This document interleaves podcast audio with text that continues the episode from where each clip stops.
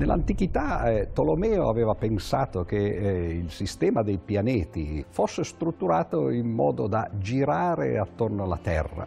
Naturalmente è la cosa più ovvia perché così ci appare a occhio nudo.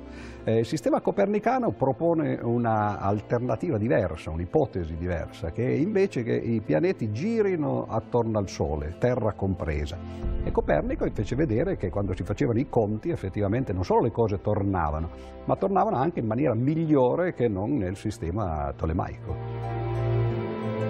Quindi gli scienziati accettarono quasi subito l'ipotesi eh, copernicana. Il problema erano invece i filosofi o peggio ancora i teologi, perché eh, quello che era semplicemente un'ipotesi scientifica eh, Sole oppure la Terra al centro del mondo, dal punto di vista dell'uomo diventa invece una, una, cosa molto diversa. Siamo noi al centro del mondo come potrebbe sembrare dal racconto biblico, ad esempio, che tutto è stato fatto quasi perché noi lo usassimo e che noi siamo al centro, oppure il Sole è al centro e quindi noi siamo come gli abitanti di altri pianeti che potrebbero esserci per l'appunto, cioè marginali nell'universo. E questo è il vero problema, quindi non il problema scientifico, bensì il problema filosofico o metafisico.